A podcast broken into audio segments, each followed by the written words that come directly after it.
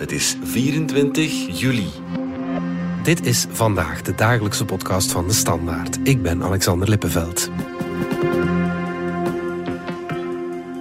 Wat als je zwanger bent en naar de gevangenis moet? Of als je een baby van 1 of 2 jaar oud hebt? Dan kunnen moeders hun kind een tijdje grootbrengen in de cel. Maar een kind hoort natuurlijk nooit thuis in een cel. Dus het er opvoeden gaat niet gemakkelijk. Is het dan wel een goed idee om je kind mee te nemen naar de gevangenis?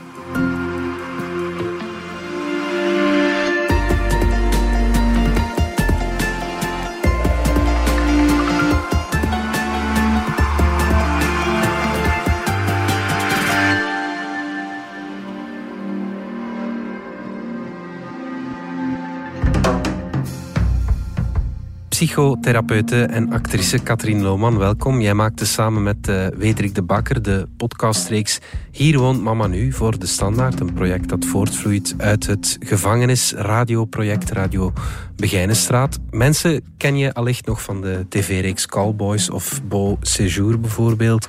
Of als sidekick in de ideale wereld. Maar dat je nu een podcastreeks maakt in een gevangenis, dat mag eigenlijk niet verbazen, hè? Uh, mij heeft het niet verbaasd, nee. Maar uh, ja, ik maak al uh, sinds 2016 ook een podcastreeks op de psychiatrische vleugel F van de Antwerpse gevangenis. Mm -hmm. Dat is wel een andere format dan deze reeks. Ja, Radio Begijnenstraat. Radio Begijnenstraat, inderdaad. En dat is ja, dat is een beetje een knip- en plakmontage van levensverhalen en muziek en geschreven teksten. En dit was toch iets meer iets meer documentaire, iets meer verhalende journalistiek. Ja, ja, dus dat is nieuw en niet nieuw voor mij. Ja. Jullie reeks Hier woont mama nu is vanaf vandaag integraal te beluisteren in onze app DS Podcast. En vanaf morgen elke dag in DS Vandaag. Het gaat over een bijzondere gevangenis. Hè? De gevangenis zelf is uh, niet zo bijzonder, denk ik. Um, een van de grootste gevangenissen van België. Een van de uh, meest verouderde, denk ik ook wel. Met vele problemen in de infrastructuur. Maar uh, de afdeling waar we de podcastreeks hebben gemaakt, dat is een heel bijzondere afdeling. Dat is de moeder-kindafdeling. Dat is een aparte vleugel binnen de vrouwengevangenis van de gevangenis van Brugge. En daar kunnen dus uh, veroordeelde of beklaagde mama's die zwanger zijn of en een kind hebben, hun kind meenemen ja. binnen detentie totdat het kind uh, maximaal drie jaar oud is. Ja, oké. En ja, dat gaat in België op verschillende plekken. Mm -hmm. uh, maar Brugge is in dat opzicht bijzonder dat het echt een aparte vleugel is. Ja. We luisteren even naar de trailer van jullie reeks. Uh, Mira, kom eens hier. Ja. Wanneer gaan we naar huis? Bijna. Wanneer gaan we naar huis? Bijna. Ik ben Saba en ik verblijf in de gevangenis van Brugge. En nou, mami. Samen met mijn dochtertje Amira. Nee. Ja. Ja. mijn dochter heeft hier leren lopen, praten, klimmen. Ja. Wel, Amira? Alles wat dat Amira kan, heeft ze hier allemaal geleerd. Ik vertel mijn verhaal in Hier woont mama nu. Katrien, het lijkt ergens wel ja, een beetje op een crashje, niet? Ja, als een, uh, als een gevangenis die probeert eruit te zien als een crashje misschien ja. ziet het eruit. Okay. Dus er zijn uiteraard nog altijd tralies. Het is nog altijd dezelfde uh, bakstenen muur. Het uitzicht is nog altijd hetgeen wat daar gedetineerde personen zien als ze uit het raam kijken. Mm -hmm. Namelijk uh, niet zoveel, hekken ja, en prikkeldaad en muren. Maar er is wel geprobeerd om het iets sympathieker aan te kleden. Daar zijn Disney-figuren op de muren uh, geschilderd. Mm -hmm. En uh, hier en daar voel je toch de aanwezigheid van kinderen. Je hoort kinderen. Mm -hmm. Dus ja. het, is toch, het is toch wel iets anders. En je betreedt wel een andere wereld in de gevangenis. En dat is iets heel bizars. Ja. En, en hebben de gedetineerden daar dan ook een speciaal regime? Of is dat echt, uh, leven ze echt zoals een gevangene? Ja, ook, ook dat is een beetje een moeilijke vraag. Want uh, uiteraard is het uh, gevangenisregime zoveel mogelijk aangepast aan de aanwezigheid van kinderen of ja. zwangere personen. Maar over het algemeen blijft het een ongedifferentieerd gevangenisregime. Ja. Dus de vrijheden die de gedetineerde personen bezitten, zijn nog altijd eh, afhankelijk aan hun juridisch statuut. En niet zozeer aan het feit dat het toevallig nu ook moeders zijn. Gevangene personen hebben per dag het recht om buiten te komen en wandeling te maken op de binnenkoer van de gevangenis. Maar men heeft geopteerd, wat dat denk ik wel goed is, dat die mama's niet met de gewone gevangenen hun wandeling doen, maar die hebben een aparte kinderwandeling, heet dat dan. Dus daar is een apart stuk groen voorzien, waar dus ook een glijbaan en een zandbak en, een, Ja. en zo'n bankje. Dus dat is iets, eh, toch iets anders een beetje. Ja, ik, ik heb zelf een, een peuter van bijna drie jaar, dus die zou daar in principe kunnen zitten als mijn, als mijn eh, vrouw heel stout eh, is geweest. Maar dat lijkt me echt geen omgeving voor een kind. Hoe, hoe, hoe ga je daarmee om? Zit, zit dat kind dan de hele dag mee op cel bijvoorbeeld? Of, eh, Ehm, het, het kind zit inderdaad net zo lang op cel als de moeder op cel zit. Ja. Uiteraard zijn er momenten waarop dat het kind van cel mag, namelijk tijdens de kinderwandeling. Als de mama bijvoorbeeld werkt, er mag halftijds gewerkt worden door eh, gedetineerde mama's. Kan het kind in een ruimte op de afdeling opgevangen worden door een, dat heet een kinderfatiek. Dat is eigenlijk een gedetineerde persoon die belast is met de taak om op de kinderen te letten. Dus dan is het uit de cel. Veel mama's doen ook heel erg hun best om hun kinderen naar de crash te laten gaan. En ehm, dat lijkt een evidentie, maar is heel moeilijk. Dus dat lukt natuurlijk alleen maar als je organisaties, externe organisaties hebt, zoals Kind en Gezin of CKG of weet ik wel allemaal, Ja. die mee met u zoeken van oké, hoe komt het kind uit de gevangenis? Ja. Want de mama mag het niet naar de poort brengen. Nee, die mag de afdeling eigenlijk niet verlaten. Dus, en bewaker brengt dan bijvoorbeeld het kind tot aan de buitenpoort. Daar wordt het kind dan opgewacht door een vrijwilliger van een of andere organisatie. En naar de crash gevoerd. De directie en het personeel ondersteunt die initiatieven uiteraard. Hè, want het is goed dat een kind naar de crash gaat. Erbij komt, en dat is een ander trieste gebeuren, dat weet jij misschien ook als papa. eh, Zo'n administratie bij een crashje, dat is niet zo eenvoudig. Hè? Hoeveel papieren dat ik daarvoor heb moeten Ja. tekenen. En nog eens, en dan nog een foto en een kopie van een identiteitskaart. Dat zijn allemaal zaken. Ja. Een gevangenis vertraagt dit uiteraard. Hè? Er is geen kopieerapparaat waar je toegang toe hebt. Dus de belachelijkste dingen duren 1800 keer zo lang. ja. Het is ook mogelijk om iets uit te dokteren dat een kind bijvoorbeeld het weekend bij de grootouders mag gaan, want een kind zelf is niet gedetineerd. Dus de straf, vrijheidsberoving, treft officieel de mama en Ja. niet het kind. ja. Dat laatste zegt ook een van de moeders heel duidelijk in de reeks. Dat is eigenlijk het enige wat ik echt positief ga onthouden. Dat ondanks dat je gedetineerd bent, dat je, er wordt echt niet minder gedaan tegen u. Zeker niet als je hier zit met een kindje. Je kindjes worden ook niet behandeld alsof dat zij het kind van een gedetineerde zijn. Zo. Iedereen houdt van de kindjes en iedereen is er blij mee. En er wordt wel alles voor gedaan. Dus het is wel sava voor de kindjes. Maar ik wil toch naar huis. Liefst gisteren in de plek van morgen. Ja. Dus het kind heeft een vrij regime, maar... eh, Maar en ook niet, want het Ja, kind is bij de mama. dus Ja. dat maakt de zaak heel complex. Hè? Ja, dus eh, het kind is niet gestraft, maar de mama. Maar toch is het regime niet gedifferentieerd genoeg, waardoor eh, de realiteit wel zo is dat het merendeel van de dag op Hmm. cel wordt doorgebracht. Ja, ja, Punt uit. ja. Vertel eens over de podcastreeks die jullie maakten. Hoe, hoe was dat om die te maken? Ehm, ik had dat niet verwacht dat het mij zo zou emotioneren. Ehm, misschien is dat omdat ik zelf mama ben. Het raakte mij enorm. Ja. Ehm, en ik kom toch al tien jaar in gevangenissen. En ik heb toch al wel veel verschrikkelijke verhalen gezien, gehoord. Eh, ook de omstandigheden waarin mensen in een gevangenis leven zijn niet fraai en soms shocking. En dat raakt me nog altijd, maar ik was niet erop voorbereid dat dit mij zo zou raken. En ik kan daar ook niet goed de vinger op leggen waarom mij dat zo raakt. En misschien is het iets van, het klopt niet. Je hoort een kind lachen, zingen, trippel, trappel, trippel. En je ziet tralissen. Ja. Dus iets gaat niet meer samen. Dus dat is iets raars. Dat botst en dat doet iets. Want detentie, en dat is een fenomeen wat al decennia wordt onderzocht, detentie is schadelijk. En dan zijn er heel fysiologische dingen, zoals de afwezigheid van bewegingsruimte bijvoorbeeld. Dat is iets heel simpels, hè. het slechte eten. Ehm, die infrastructuur zelf, weinig lichtinval, eh, weinig mogelijkheid om, om zonlicht, vitamine D. Dus gewoon puur fysiek is dat iets wat schadelijk is, maar ook psychologisch. Hè. Men wordt de hele tijd aangesproken op het feit dat men eh, ja, een misdaad heeft begaan. Dus men wordt gereduceerd tot crimineel. Eh, men zit het merendeel van de dag op cel. Men verveelt zich. Alle activiteiten waar men eigenwaarde aan zou kunnen ontlenen, bijvoorbeeld werk of vrienden of hobby's, zijn nagenoeg onmogelijk om uit te voeren. Dus ehm, Ja. met verveling, depressie tot gevolg. Je zei al dat veel mama's in de gevangenis proberen om hun kind naar de kinderopvang te, te brengen of te laten brengen. Hoe proberen ze nog om een soort ja, een zo normaal mogelijk leven te organiseren voor hun kinderen?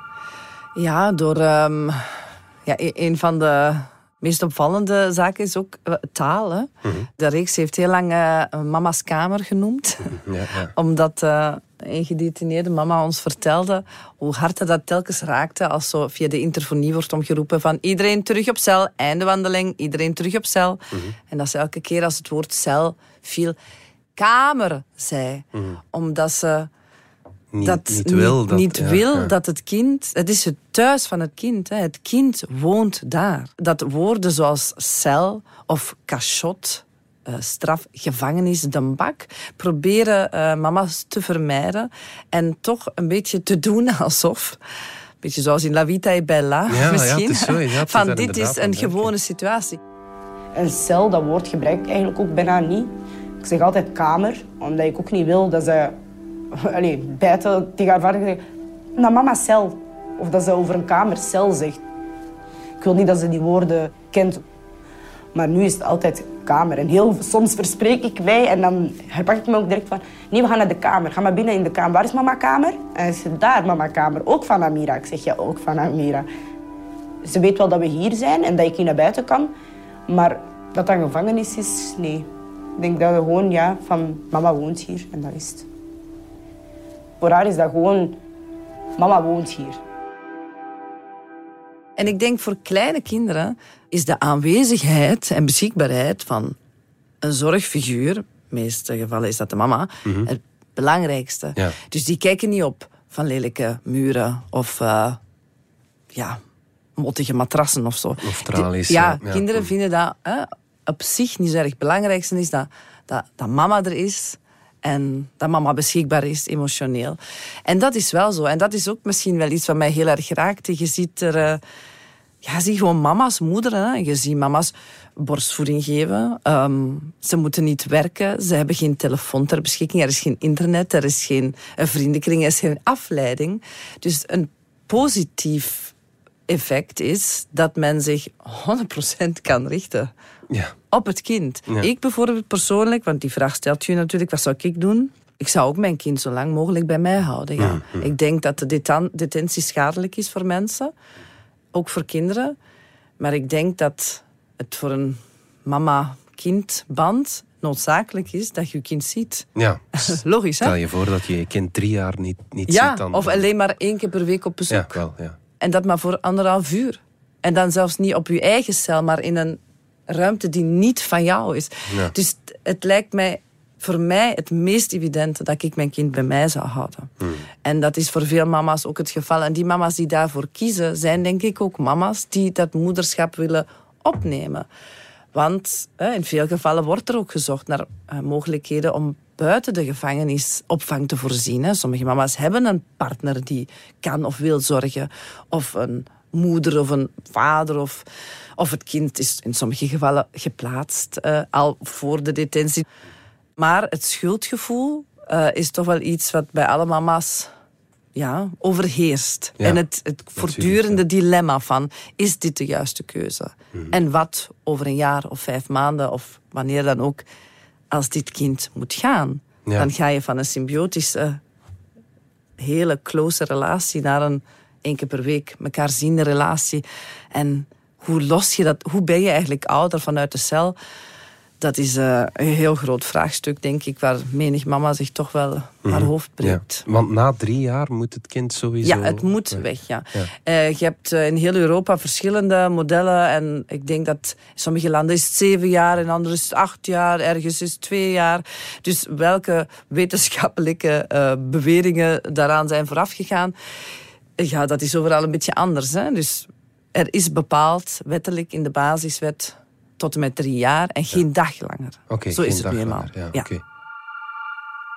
Heb je iemand gesproken die, die in zo'n situatie zit? Ja, wij, eh, een van onze hoofdpersonages heeft een eh, jonge dochter. Die wordt in augustus drie jaar. En dan moet zij weg. Terwijl zij een redelijk lang gestrafte is. Dus pas over enkele jaren vrijkomt. Maar dat is heel erg hangende. Dus die vrouw zit in een hele moeilijke situatie. We luisteren even naar een fragmentje. 3 augustus wordt zij drie. 3 augustus moet zij hier buiten. En 3 augustus moet jij vertrekken. Je brengt je klein naar beneden, je komt naar boven, je legt je spullen in en je vertrekt. Je hebt zelfs de mogelijkheid niet meer om eigenlijk op die kamer te kunnen blijven, nog een dag of zo. Dat je toch nog een beetje de aanwezigheid hebt van je kleine. Mocht hier geen dag langer niet meer blijven, of een ik zal maar zeggen een uur langer zelfs, mag dat, dat mag niet. Wat ik haar kan zeggen van kijk, nu gaat jij naar papa, en ga even bij papa verblijven tot dat mama terug bij, naar buiten mag. Want eh, er is een mevrouw die eigenlijk beslist of dat mama naar huis mag komen of niet. Omdat mama iets heeft gedaan wat dat niet mag, wat dat fout is. En daarom zit mama hier. Maar jij mag nu naar huis en mama gaat wel daarna nog komen. Dat ze weet van, ook, ik kom altijd wel terug. Dat is de boodschap die ik haar zeker wil geven. Dus ik hoop wel dat ook naar buiten toe, als ze bij haar vader is, dat hij zich ook wel aan zijn woord houdt. En dat hij ook wel dat gaat blijven zeggen tegen haar. En dat hij ook zijn belofte nakomt dat hij met haar meerdere keren in de maand gaat langskomen. Dat bezorgt mij eigenlijk wel heel veel angst. Katrien, wat het allemaal nog zoveel moeilijker maakt, ik kan het niet uitleggen aan je kind, hè, want een kind van drie begrijpt dat natuurlijk niet, hè, wat er Nee. te gebeuren staat. Nee. Zij vertelde ook, hè, dus naarmate het kindje ouder wordt, worden haar vragen natuurlijk ook prangender. Van eh, waarom mogen andere mama's gaan en jij niet? Mama niet mee? Waarom mama niet mee? Dus het ervaren van gevangenschap en opsluiting, dat er een deur toegaat, dat is iets wat een bijna driejarige misschien niet helemaal conceptueel kan kaderen, maar wel begrijpt. Ja. Zitten er veel mama's met kinderen in eh, de Belgische cellen? Ehm, eigenlijk ja, in aantal best wel weinig. Sowieso bestaat de gevangenispopulatie uit meer dan 95% uit mannen. Ja. Dus vrouwen zijn maar amper een 5% hè, van de gedetineerde personen in België. En van die 5% zouden ongeveer, ja, de statistieken zijn daar wel onduidelijk over, iets van tussen de 50 en 70% zouden mama zijn. En van die 50 à 70% hebben dus een klein deel van die mama's ervoor gekozen om hun kind mee te nemen eh, in detentie. Ja. Dus het gaat in aantal over weinig vrouwen. Dus eh, ja, ik vraag me dan toch af, het, het gaat echt over een zeer klein deel van de gevangenispopulatie, waarom het niet mogelijk is om iets gedifferentieerder naar die toch zeer Ja. specifiek profiel te kijken van veroordeelde Ja. moeders. Want in het buitenland zijn er wel zo'n voorbeelden te zien. Ja, hè? zeer veel. Hè. Een van de eh, ja, meest bekende voorbeelden misschien is eh, Unidad de Madres in Spanje. Vergelijkbaar met wat men in België probeert ook op te richten, detentiehuizen. Hè. Dus dat is een kleinschalig huis wat niet in een gevangenis zit, maar gewoon een huis in de samenleving. Waar dat, eh, elke mama hun eigen appartement krijgt met hun kinderen. Dat ook aangepast is aan ja, de aanwezigheid van kinderen, speelgoed en wat men allemaal zo nodig heeft. En mama's worden begeleid, verzorgd en ook gestimuleerd om werk te zoeken, netwerk te zoeken, contact te maken. Ze kunnen beroep doen op psychologische hulp, maar ook op psychosociale hulp. Hè. Van uitkering in orde brengen, een opleiding doen, weet ik het allemaal. Hè. Dus eh, het ervaren van gevangenschap of straf is daar eh, nagenoeg afwezig. Ja, ja. Ze mogen daar ook bezoek ontvangen, ze mogen ook op bezoek gaan. Ja. Dus uh, dat is een model uh, waarin men probeert zoveel mogelijk een gewone gezins, familiestructuur na te bootsen. En sowieso het idee van detentiehuizen, en dat geldt niet alleen voor moeders, is natuurlijk iets waar heel wat criminologen en psychologen het over eens zijn dat dat een veel humanere manier van strafuitvoering zou zijn, Ja. die ook ervoor zou zorgen dat er minder recidive is en meer reïntegratie in de maatschappij. Niet alleen voor mama's, maar ook voor eh, gewone ehm geoordeelde personen. Hè? Want België kampt met eh, heel wat problemen Ja, ja, ja. eh, binnen de huidige detentie. De recidive is torenhoog, hoger dan in buurlanden. Er zijn telkens schendingen van de mensenrechten. België wordt vaak op de vingers getikt door van alle toezichtsorganen die daar maar kunnen zijn, ook door het Hof van de Mensenrechten. ja, zelfs de hypermoderne gevangenis in Haren voldoet niet aan Nee. de normen. Hè, ja. Dus eh, het is ongelooflijk dat men zo weinig inzet op eh, mogelijkheden tot rehabilitatie. Want uiteindelijk zou dat het doel moeten zijn Tuurlijk, dat ja. mensen er beter uitkomen dan dat ze daarin zijn gegaan. En op dit moment is het zo dat mensen er, denk ik, slechter uitkomen. Of Mhm. toch in ieder geval. eh, ja, met veel schade. Dus het is, het is een gericht op straffen en niet op rehabilitatie. Dat, Ja, en als straffen zou werken, zou, zou iedereen kunnen zeggen, ja prima, hè, dan Ja. moeten ze maar gestraft worden. Maar eh, het schijnt dus niet te werken. Waarom niet? Waarom zetten we daar niet meer op in? Ik denk omdat het de meeste mensen niet zoveel kan schelen. En ook omdat het voor veel mensen, denk ik, moeilijk is om empathie op te brengen voor eh, personen die een misdaad hebben begaan. Waardoor dat politicussen helemaal geen zin hebben, denk ik, om zich in zo'n onderwerp in vast te bijten. En dat is heel dom eigenlijk. Want ik zeg altijd als mensen dat zeggen, want ik ga niemand overtuigen om plots eh, de gevangenen te gaan knuffelen. Maar men moet wel rationeel zijn. Ja. Uh, en rationeel is het zo dat een maatschappij onveilig is wanneer men mensen dehumaniseert Ja. in een slecht werkend detentiesysteem. Dat is onveilig voor de maatschappij. Want mensen komen uiteindelijk terug buiten. Ja. En, zoals het onderzoek uitwijst, plegen opnieuw feiten. Dat heet dan recidive. Dus dat kan niet de bedoeling zijn. Het kost ons heel veel geld. Het maakt de wereld onveiliger. Dan zal men tot de conclusie komen dat, ja, helaas moeten we dan wel ons systeem van strafuitvoering eh, overdenken. Punt uit. En het is ook een open geheim. Iedereen zal mij toestemmen, hè? De minister, iedereen. Iedereen zegt, ja, ja, dat is ook waar. Ja, wij doen het niet goed. Nee, dat is niet goed. En ja, dat wordt zo al decennia lang gezegd. Maar echt tot actie overgaan schijnt iets niet heel prioritair te zijn. Mhm. ja, dus inderdaad eh, verbazingwekkend. Ja, vind ik ook. Ja. Erbij komt ook nog de problematiek ehm, van geïnterneerde personen in de gevangenis. Een van onze personages is geïnterneerd. Dat wil zeggen dat ze eigenlijk officieel niet schuldbekwaam is. Ja. Dus officieel niet gestraft mag worden. Ze is niet toerekeningsvatbaar. Dus ze hoort eigenlijk geholpen en behandeld te worden. Ja. Maar in de praktijk zit ook deze vrouw in de gevangenis. Simpelweg omdat er een tekort is aan plaatsen waar mensen terecht kunnen komen. Tot slot, Katrien, wat wil je dat mensen meenemen van jullie reeks?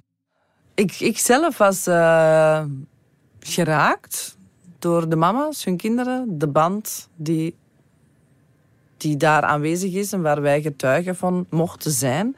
Het gaat niet alleen over gedetineerde moeders. Voor mij gaat het ook gewoon over het, het moederschap, het toekoer en wat het is om, om kind te zijn. Heel benieuwd naar. Katrien Lohman, dankjewel. Dank u wel. En zoals gezegd, je kan de reeks Hier woont mama nu vanaf morgen integraal beluisteren in onze app DS Podcast. En de komende drie dagen hoor je de drie afleveringen hier in DS Vandaag. En vrijdag is er weer een aflevering van Uit het Hart. Dit was vandaag de dagelijkse podcast van de Standaard. Bedankt voor het luisteren. Volg ons op Spotify, Apple Podcast of eender welk ander podcastplatform. In onze gratis app DS Podcast kan je niet alleen ons werk beluisteren, maar ook de beste podcasttips terugvinden. Alle credits van de podcast die je net hoorde vind je op standaard.be-podcast. Reageren kan via podcast.standaard.be.